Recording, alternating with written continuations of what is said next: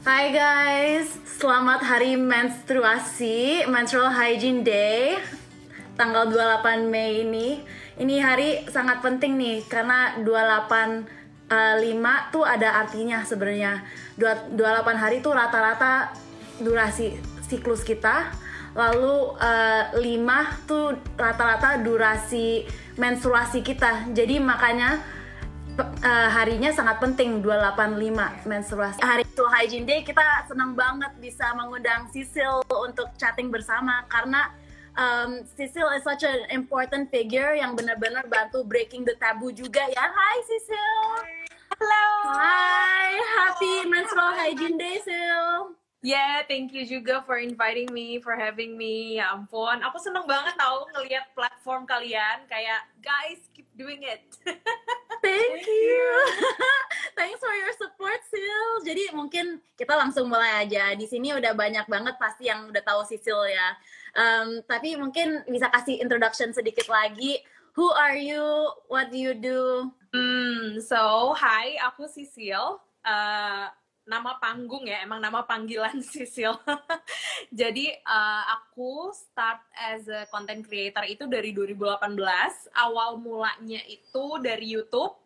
Uh, dan turns out salah satu videoku went viral. Ya sudah deh akhirnya sudah kecemplung. Mendingan kita berenang aja sis di lautnya. Jadi what I do now udah hampir eh, di tahun ketiga ya sekarang gitu. Jadi emang Sicilism um, berkembang untuk jadi platform untuk seks edukasi, reproductive health, dan emang buat relationship yang kayak gitu-gitulah. Hal-hal tabu yang jarang dibahas orang lain.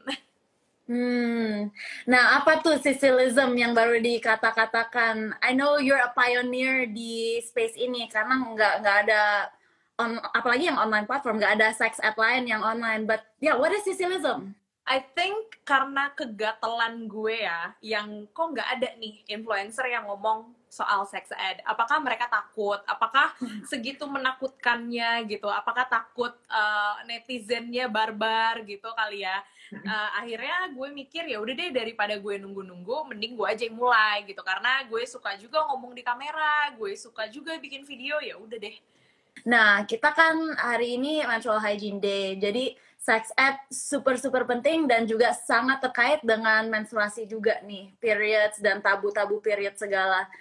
Uh, Sisil dulu ada experience apa nggak tentang menstrual education? Pernah belajar nggak di sex ed tentang menstruasi? Nah ini kita rasa juga hmm. menstruasi sangat ditersembunyikan kita pengen bikin hmm. menstruasi lebih talk about lah jangan dibikin tabu jangan dibikin di, jangan diumpetin. Kalau lagi menstruasi juga nggak usah diumpetin. Aku kalau menstruasi kenapa padnya kalau ke kamar mandi harus dimasukin ke kaos atau diumpetin? Nggak usah lah. Apa it's not a secret kenapa harus malu-malu menstruasi kan normal. Nah what about you Sisil? Gimana dari dari dulu pernah belajar tentang menstruasi? What's your experience dengan menstruasi jadi kalau gue tuh dulu tuh emang termasuk yang telat gitu loh. Jadi teman-teman gue ketika SD itu udah pada dapet, sementara gue tuh belum. Jadi gue tuh baru dapet tuh pas SMP. So I heard a lot of stories. Jadi udah udah denger gitu, terus udah tahu juga. Jadi udah punya apa ya antisipasi gitu ya. Ketika nanti pertama hit, ya udah udah denger dari teman. Tapi akhirnya teman gue banyak yang bilang kayak gini, ya udah lo beruntung belum dapet gitu. Ketika waktu gue SD kelas 6, uh, beruntung deh lo belum dapat soalnya itu sakit banget rasanya. Jadi banyak horror stories gitu loh yang gue dengar tapi untungnya ketika gue dapet tidak ada rasa sakit sama sekali. So I'm quite lucky. Iya, dan itu mestinya yang normal tuh begitu begitu. Jangan mestinya mens tuh nggak sakit, nggak nyeri, karena kita sebagai perempuan kita di dunia tuh at the end of the day secara biologi kita mestinya untuk reproduksi untuk uh, creating babies ya kan jadi sebenarnya menstruasi itu mm -hmm. satu hal yang sangat sangat natural kalau nyeri tuh sebenarnya nggak normal mm -hmm. kalau nyeri sedikit masih normal mungkin tapi kalau teman-teman ada yang nyerinya parah banget itu better uh, cek sama dokter juga. Dan uh, iya ini bener banget. Kadang waktu kita masih muda rasanya kayak malu ya tentang mens atau uh, waktu masih pertama dapat aduh ini apa nih? Atau aduh sakit tapi malu-malu gitu. Sekarang gimana rasanya? You know kita mestinya something to be proud of. yeah, yeah. you know menstruasi sangat normal. Bagaimana? Iya. Bahkan tuh kalau sekarang lo kalau mens harusnya tidak deg-degan ya. Artinya kan lo tidak hamil gitu. Sisil gimana now when you get your periods feelingnya kayak relieved and kasih tahu semua orang nggak kalau misalnya aku dapet mens aku aku selalu kayak Nicole aku lagi dapet nih know kayak I celebrate it with my Iya. friends dirayakan Iya, iya. I think um, kalau gue sih apa ya ya udah relieved aja gitu dan dan emang akhirnya jadi sesuatu yang nggak nggak ditunggu-tunggu juga tapi memang ya udah it's a part of me dan a part of apa ya emang my journey aja gitu. Jadi udah tahu aja sih siklusnya. Kebetulan kalau aku tuh termasuk yang teratur tiap bulannya dan emang akhirnya selalu di track juga sih ada aplikasinya gitu. Period cycle yang normal tuh berapa hari? Kenapa kadang suka lebih cepat atau lebih lama? Is that normal? Hmm, sebetulnya kalau jadi kalau misalnya dilihat researchnya rata-rata perempuan ini kan dari perempuan tuh kan ada berapa miliar perempuan kan ya? Jadi rata-rata itu emang akhirnya ketemu 28 hari. Itu rata-rata. Tapi kan secara individu kadang kan nggak nggak mesti selalu 28 kan? Ada yang 21 hari ada yang 22 ada yang 30 ada yang 35 bahkan ada yang 40 harian gitu. So again balik lagi selama masih di 21 hingga 35 38 harian yaitu masih terhitung normal. Ini siklus itu tuh hitungannya dari mens yang pertama di eh, apa dibandingin dengan mens yang keduanya gitu. Mm-mm. Jadi nggak apa-apa kalau misalnya eh, bulan ini eh atau misalnya bulan ini sampai eh, sampai bulan depan di 28 terus habis itu bulan depannya lagi ternyata ada di 30 jadi kalau beda-beda hari cuman beda lima hari tiga hari telat ataupun jauh lebih cepat ya itu it's okay totally fine Hmm. Terus boleh tambah juga ya. Sebenarnya kita sebagai perempuan tubuh kita tuh sensitif banget. Jadi bisa kalau kena stres sedikit itu semua pengaruh banget. Em, sebenarnya tubuh Hmm. kita tuh pinter.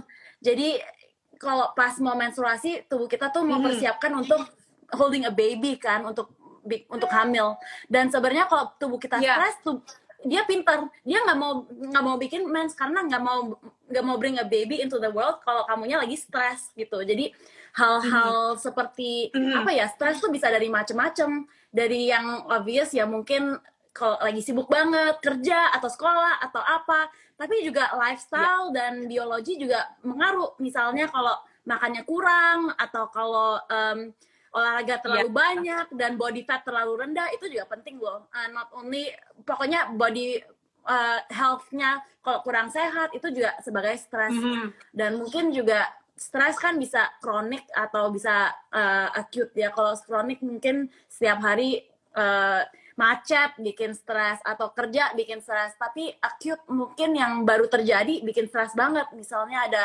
something Mhm. happen atau even kalau lagi fasting juga itu sebagai stres ke tubuh. Padahal ada banyak benefit juga untuk fasting. Um, but um, even pas bulan Mhm. lalu banyak banget follower kita tanya kok mens aku uh, bulan ini beda ya? Kok nggak datang sebenarnya mungkin bisa uh, affected by puasa juga so um, semua hal-hal ini sangat-sangat efek ke ke mens kita durasi juga dan nyeri juga simptom juga PMS juga semuanya Iya, makanya melacak siklus kita tuh lumayan penting ya dan Mhm. sangat membantu biar kita Mhm. bisa nota apa yang bikin siklus kita gonta-ganti gitu. Apakah mungkin kurang tidur? Iya setuju banget. Jadi yang gue kalau misalnya kalau ya kalau diperhatiin juga emang beneran manusia tuh benar-benar apa ya eh, eh, menstruasi itu kan kaitan eratnya sama hormon ya. Jadi ya itu gue setuju kata Nicole tadi kalau emang ada emang lagi stres, kurang tidur bahkan kayak gitu-gitu tuh bisa langsung ngaruh gitu loh ke siklus kita. Jadi itu sih harus diperhatikan gitu. Mm-mm. Jadi sebenarnya banyak akarnya masalah ini stress, mental health juga Mhm. penting. Ini semua juga penting banget. Ya. Um, dan salah satu pertanyaan yang lumayan terkait tadi di submit juga, is it normal if my period only last three days instead of seven days? Yang tadi kita juga udah bahas itu, itu agak normal ya kalau siklusnya antara 21 hari sampai 35 hari yang Sisil Ya. baru bilang. Tapi darah menstruasinya juga durasinya kadang Mhm. kalau ganti-ganti sedikit is okay juga. Iya, oke banget, nggak masalah. Bahkan harus, bahkan menurut gue kalau misalnya tiga hari bukannya malah enak ya? Jadi cepet gitu loh kelar. Iya bener juga ya mikirnya ya begitu. daripada kelamaan. Enak gitu loh Bener, dan, bener, dan bener. normal dan wajar-wajar aja gitu. Jadi jangan merasa kalau dirimu tidak normal karena cuman mensnya darahnya cuman keluar tiga hari. No it's okay.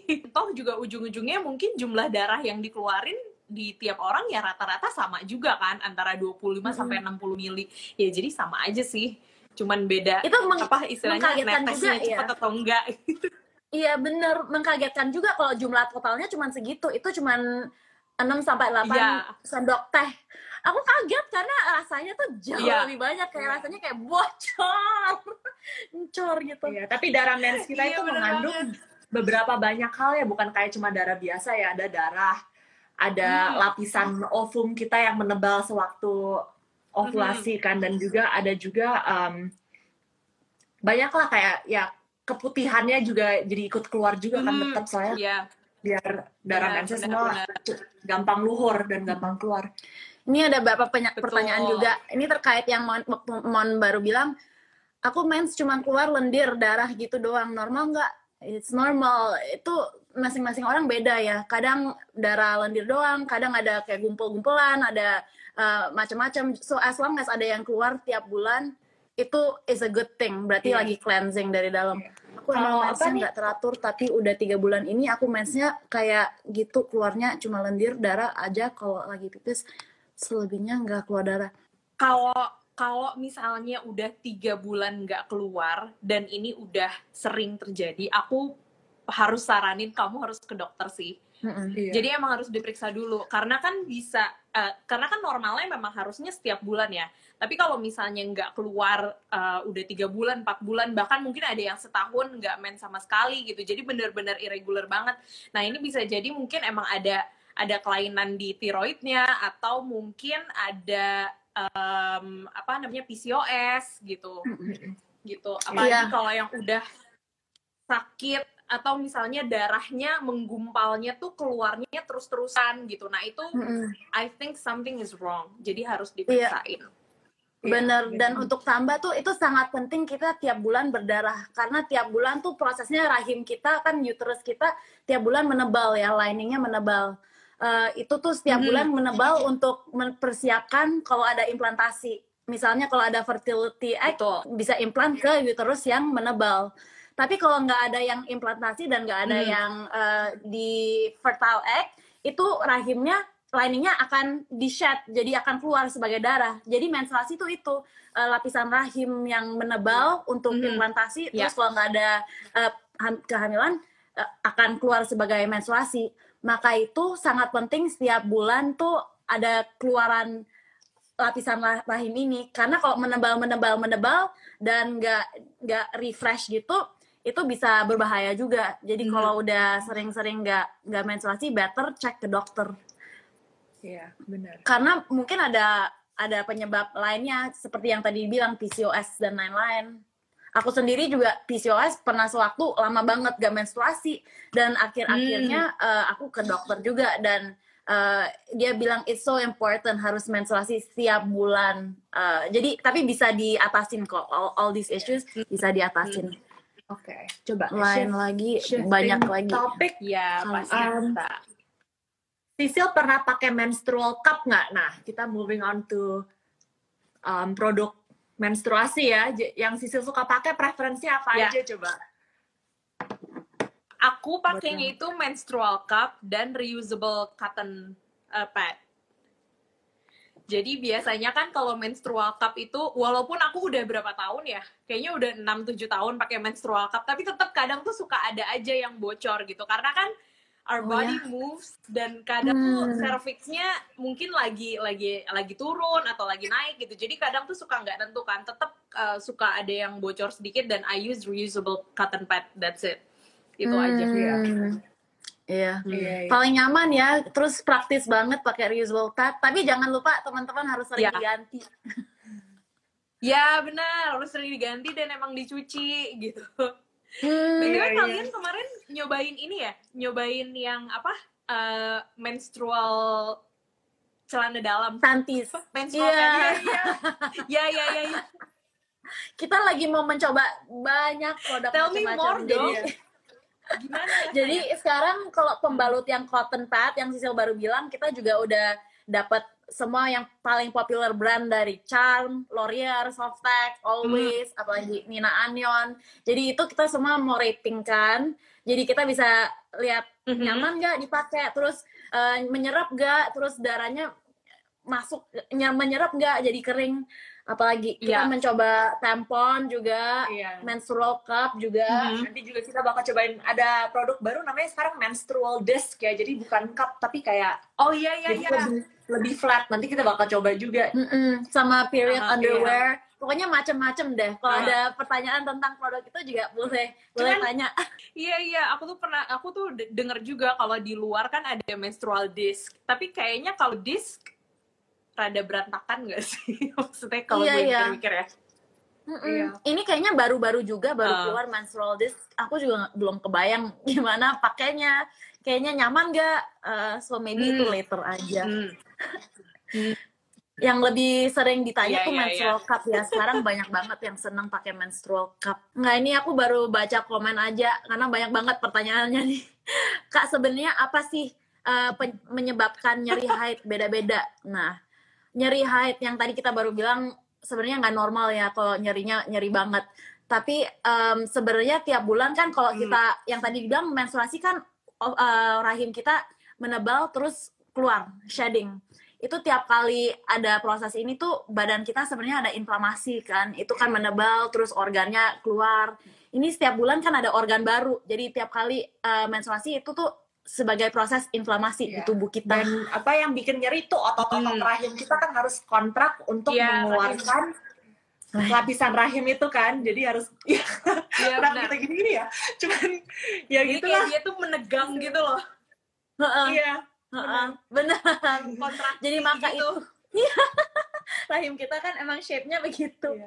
tapi maka itu kita nyeri tapi sebenarnya nyerinya jangan Iya. sampai sakit-sakit kalau sakit-sakit beneran eh, sampai nggak bisa gerak atau sampai em, mungkin nggak nggak mau sekolah atau apa atau nggak bisa kerja itu mungkin ada penyebabnya seperti endometriosis atau yang lain jadi lebih baik dicek sama dokter kalau sakitnya lebih serius Iya. Ini ada yang tanya, Kak, endometriosis bahaya nggak? Nah, coba.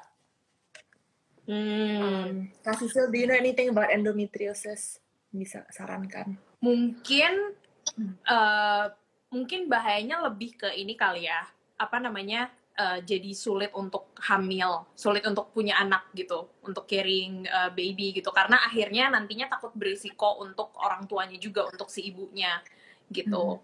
Tapi aku rasa selama kamu udah tahu apa yang nge-trigger endometriosisnya jadi lebih sakit, terus juga eh, akhirnya paham bisa jaga diri kamu, aku rasa tetap bisa diminimalisir si endometriosisnya gitu. agreed Walaupun memang em, pasti ada resiko kematian juga ada gitu, tapi selama kamu rajin check up, kamu tahu kondisinya kayak gimana, itu aku rasa bisa diminimalisir. Setuju banget. Terus terutamanya kita harus aware of this problem ya, harus dicek ke, dokter. Jadi selalu Mhm. bisa monitoring gimana uh, progresnya dan Iya. juga em, sebenarnya kita bisa kontrol dengan bukan bukan di treated ya, tapi di uh, manage ininya dengan lifestyle change, pola hidupnya Mhm. lebih bagaimana biar nggak biar nggak ada flare up ya. Namanya kan endometriosis kalau flare up baru sakit banget. Jadi bisa Iya. tahu apa aja triggernya yang Iya. untuk bikin flare up biar pola hidup bisa dibikin lebih optimal. Ya betul betul betul banget. Iya. Ya, dan please ingat kayak endometriosis tuh you are not alone ya. Ada banyak perempuan di dunia yang sedang mengalami endometriosis dan juga um, Hmm. they're going through what you're going through. Jadi jangan pikir kalau misalnya kamu tuh sendiri dan harus malu-malu kalau misalnya kamu punya endometriosis. It's nothing to be ashamed of.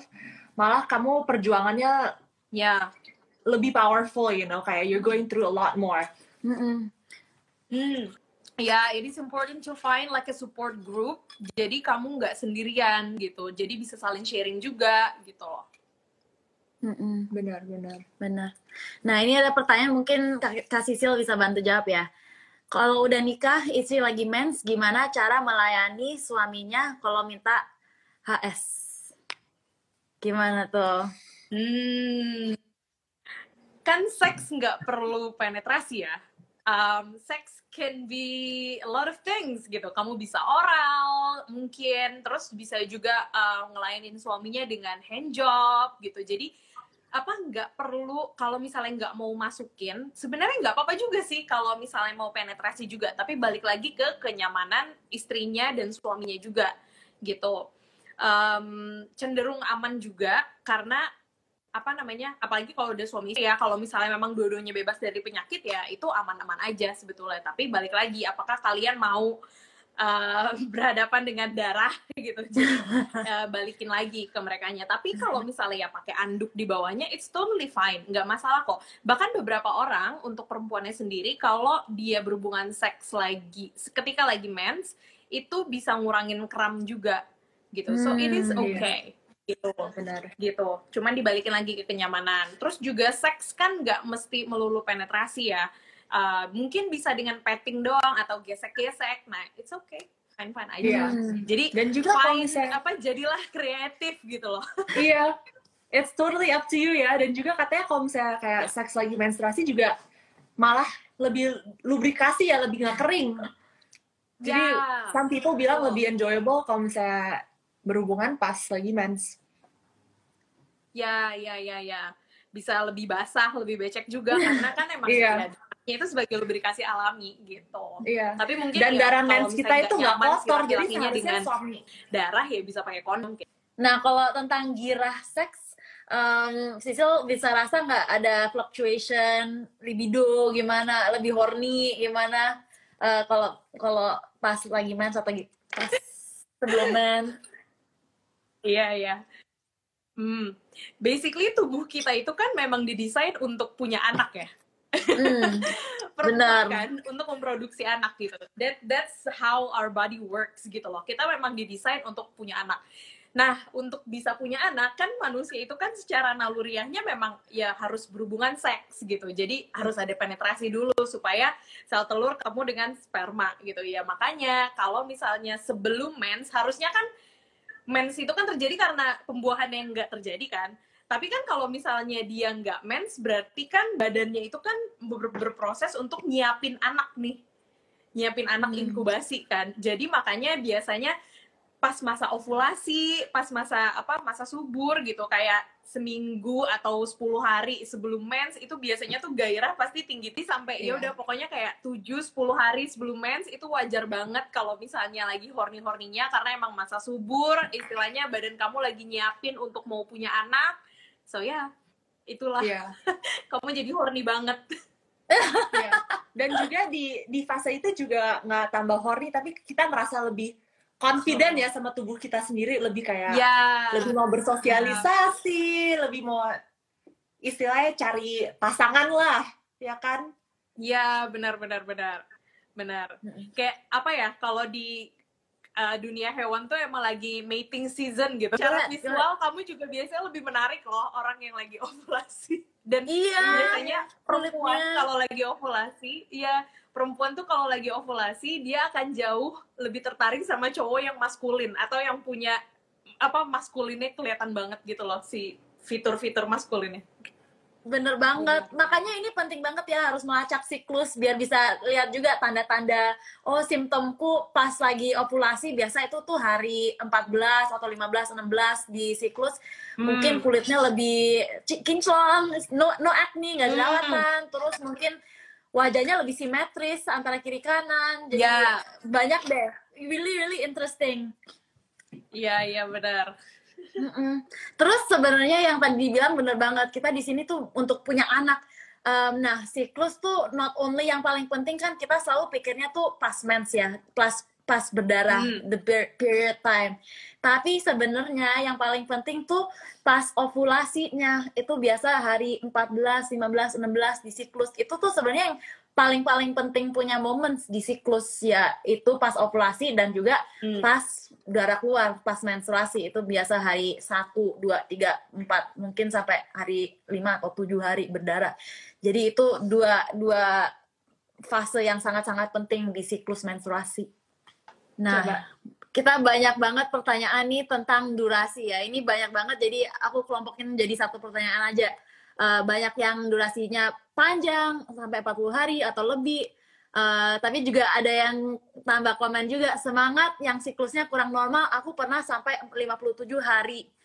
Nah, ini benar banget. It's it's it's okay. You can fix it. Bisa di bisa dibantu dan eh Sisil kan emang siklusnya lumayan normal ya. Apa sangat bersyukur Iya. siklusnya normal, durasi normal, nggak nyeri juga.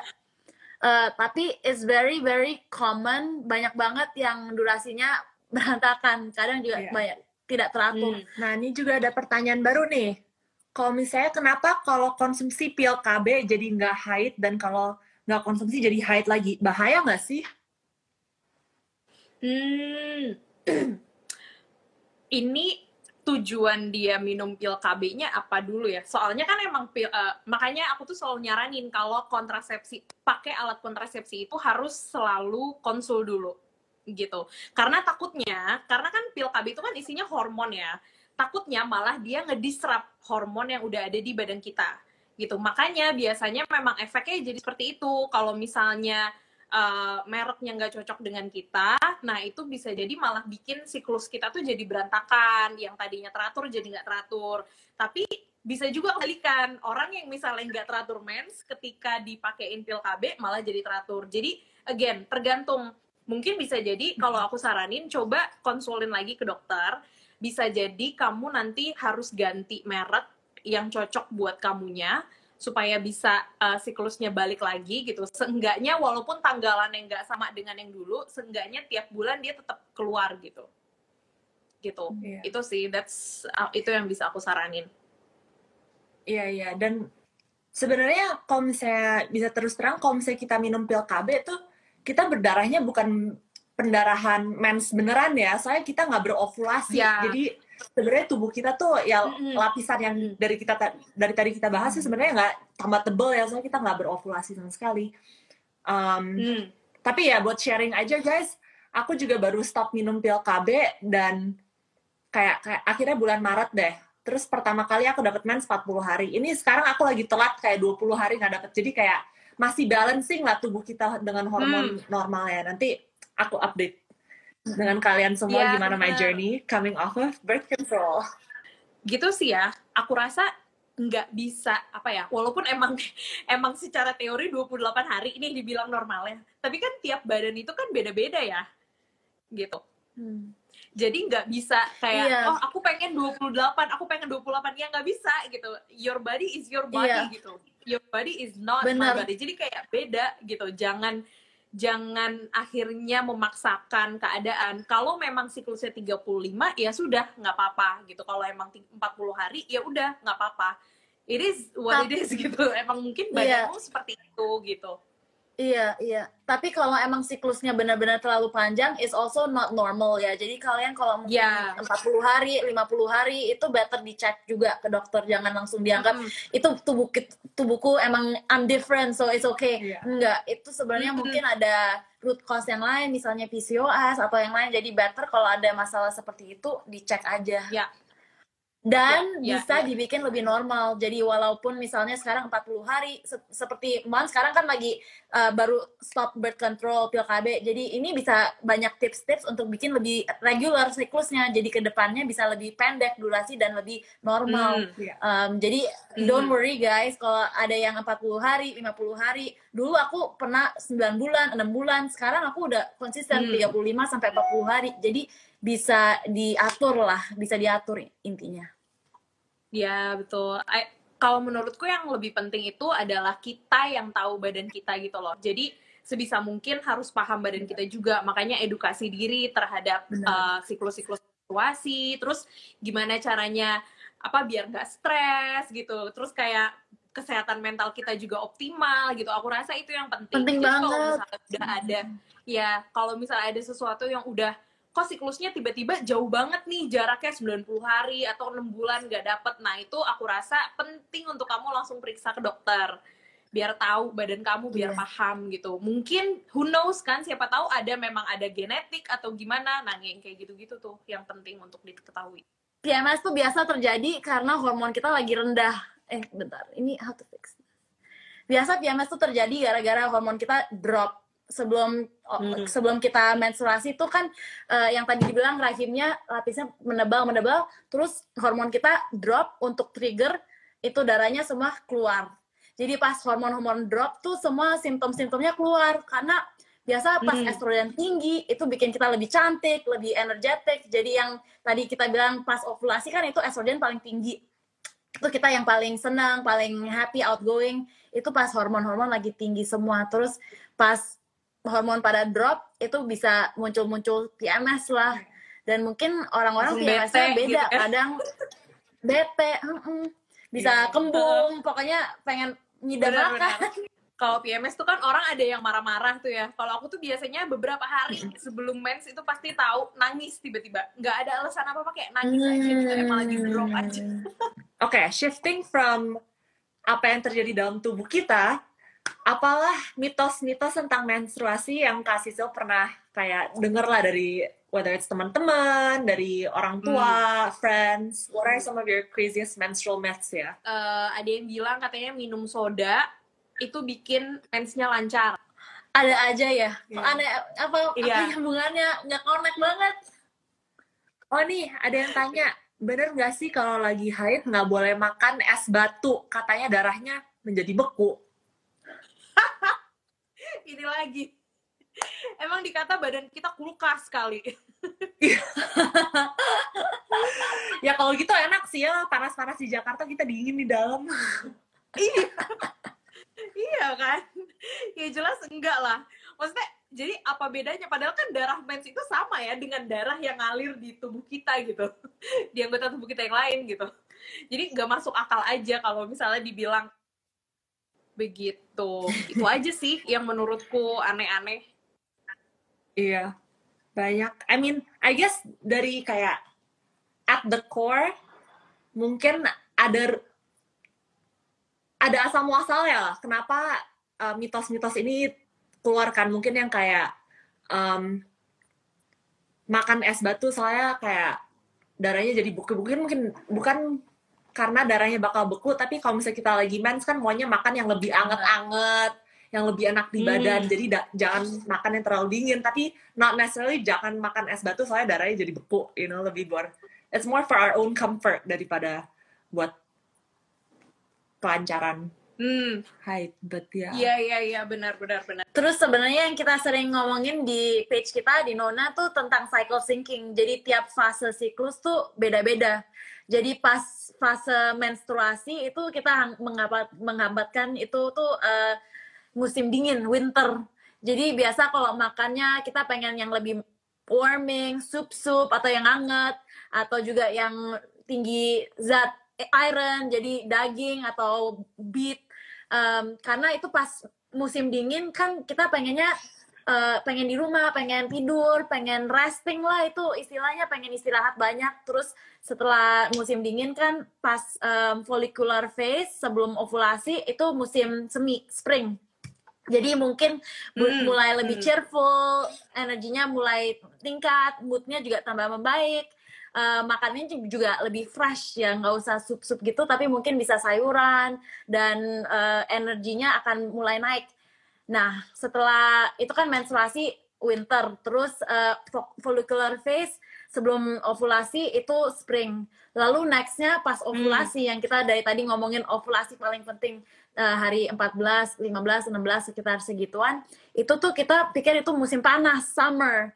Dan pas summer itu biasanya itu yang paling energi paling tinggi, kita paling happy, uh, ke pantai, ba- banyak energi pengen socializing, Uh, itu makannya lebih fresh pas saat itu. Pas summer mungkin Hmm. makan sayur-sayuran, makan buah-buahan, uh, energi tinggi banget, bisa olahraganya yang lebih intens. Lalu setelah summer biasa kita sebelum mens lagi kan itu musim autumn. Dan pas musim autumn Ya. mungkin mulai slow lagi. Ini biasa PMS, mulai PMS nih. Karena musim autumn biasa mulai lebih slow. Mungkin uh, daun-daun di pohon mulai jatuh, mulai mati. Jadi uh, pas saat ini juga makanannya dan semua hal-hal lain harus mulai slow down, mulai olahraganya hmm. jangan terlalu intensitas. Um, hmm. Jadi sebenarnya kalau kita lihat seluruh siklus kita menstruasi tuh musim dingin kita maunya mungkin ya kita maunya makanan yang lebih bikin hangat lah, bikin lebih comforting. Karena pas menstruasi kita pengennya uh, rasa lebih nyaman. Mungkin mungkin gitu ya. Hmm. tapi es es tuh nggak bikin beku. Nice. Ih suka banget sama perumpamaannya. Gue baru dengar tapi ya yeah, that makes sense. Ada pertanyaan lagi apa tuh oh iya ini ada dari kak An Andris Day um, mau tanya mungkin kasih lebih cocok buat ini ya um, hal yang perlu banget dipersiapkan untuk switch dari conventional pad ke men's cup itu apa ya? Udah hampir setahun bimbang apakah harus ganti atau enggak? Hmm, uh, dicoba dulu walaupun belum walaupun belum siklusnya. Jadi aku waktu pertama kali uh, switch ke menstrual cup itu tuh walaupun emang belum mens kan udah datang nih barangnya itu langsung aku coba. Aku coba dulu gitu. Jadi aku nyaman nggak ya pakai ini? Kayak gitu. Gitu walaupun nggak ada darahnya jadi kayak enak nggak nih enak nggak nih? Kayak gitu. Sumpah. Hmm. jadi pakai lubrikan dulu. Gimana? Udah deh kalau um, apa ya yang akhirnya bikin aku emang pengen berubah tuh karena emang sampah ya dan juga guys harus tahu kalau misalnya menstrual cup tuh bentuknya ada yang beda-beda ya jadi boleh dites mana yang lebih cocok sama tubuhmu hmm banyak ada yang size-nya kecil, size-nya lebih besar. Jadi um, ya, yeah, I guess pasti ada menstrual cup yang bakal cocok untuk badan kita semua masing-masing. Uh, anyway, mungkin udah cukup ya hari ini. Kita senang banget bisa ngobrol sama Sisil. Selalu seru banget ngobrol-ngobrol sama dia. She's so great, so fun. Jangan lupa kalau kalian belum follow dia, jangan lupa follow dia uh, untuk belajar lebih banyak tentang sex ed dan lain-lain. Um, and ya, yeah, yeah. jangan lupa follow Nona juga untuk hari ini hari Menstrual Hygiene Day. Semoga semua kalian um, enjoy live ini. Yeah. Dan juga kalau misalnya ada pertanyaan lagi, DM kita di Nona dan we'll try our best to jawabin semuanya sebisanya ya. Iya. Makasih guys. Thank you guys. Bye. Bye. Sorry kesampean sama semua pertanyaannya ya. Iya. Sorry juga signalnya agak putus-putus nih. Uh, ke depannya ini masukin aja kalau ada pertanyaan di DM, di comments. Nanti kita selalu usaha untuk menjawab. Makasih guys. Have a good weekend ya. Happy Menstrual Hygiene Day. Bye. Bye.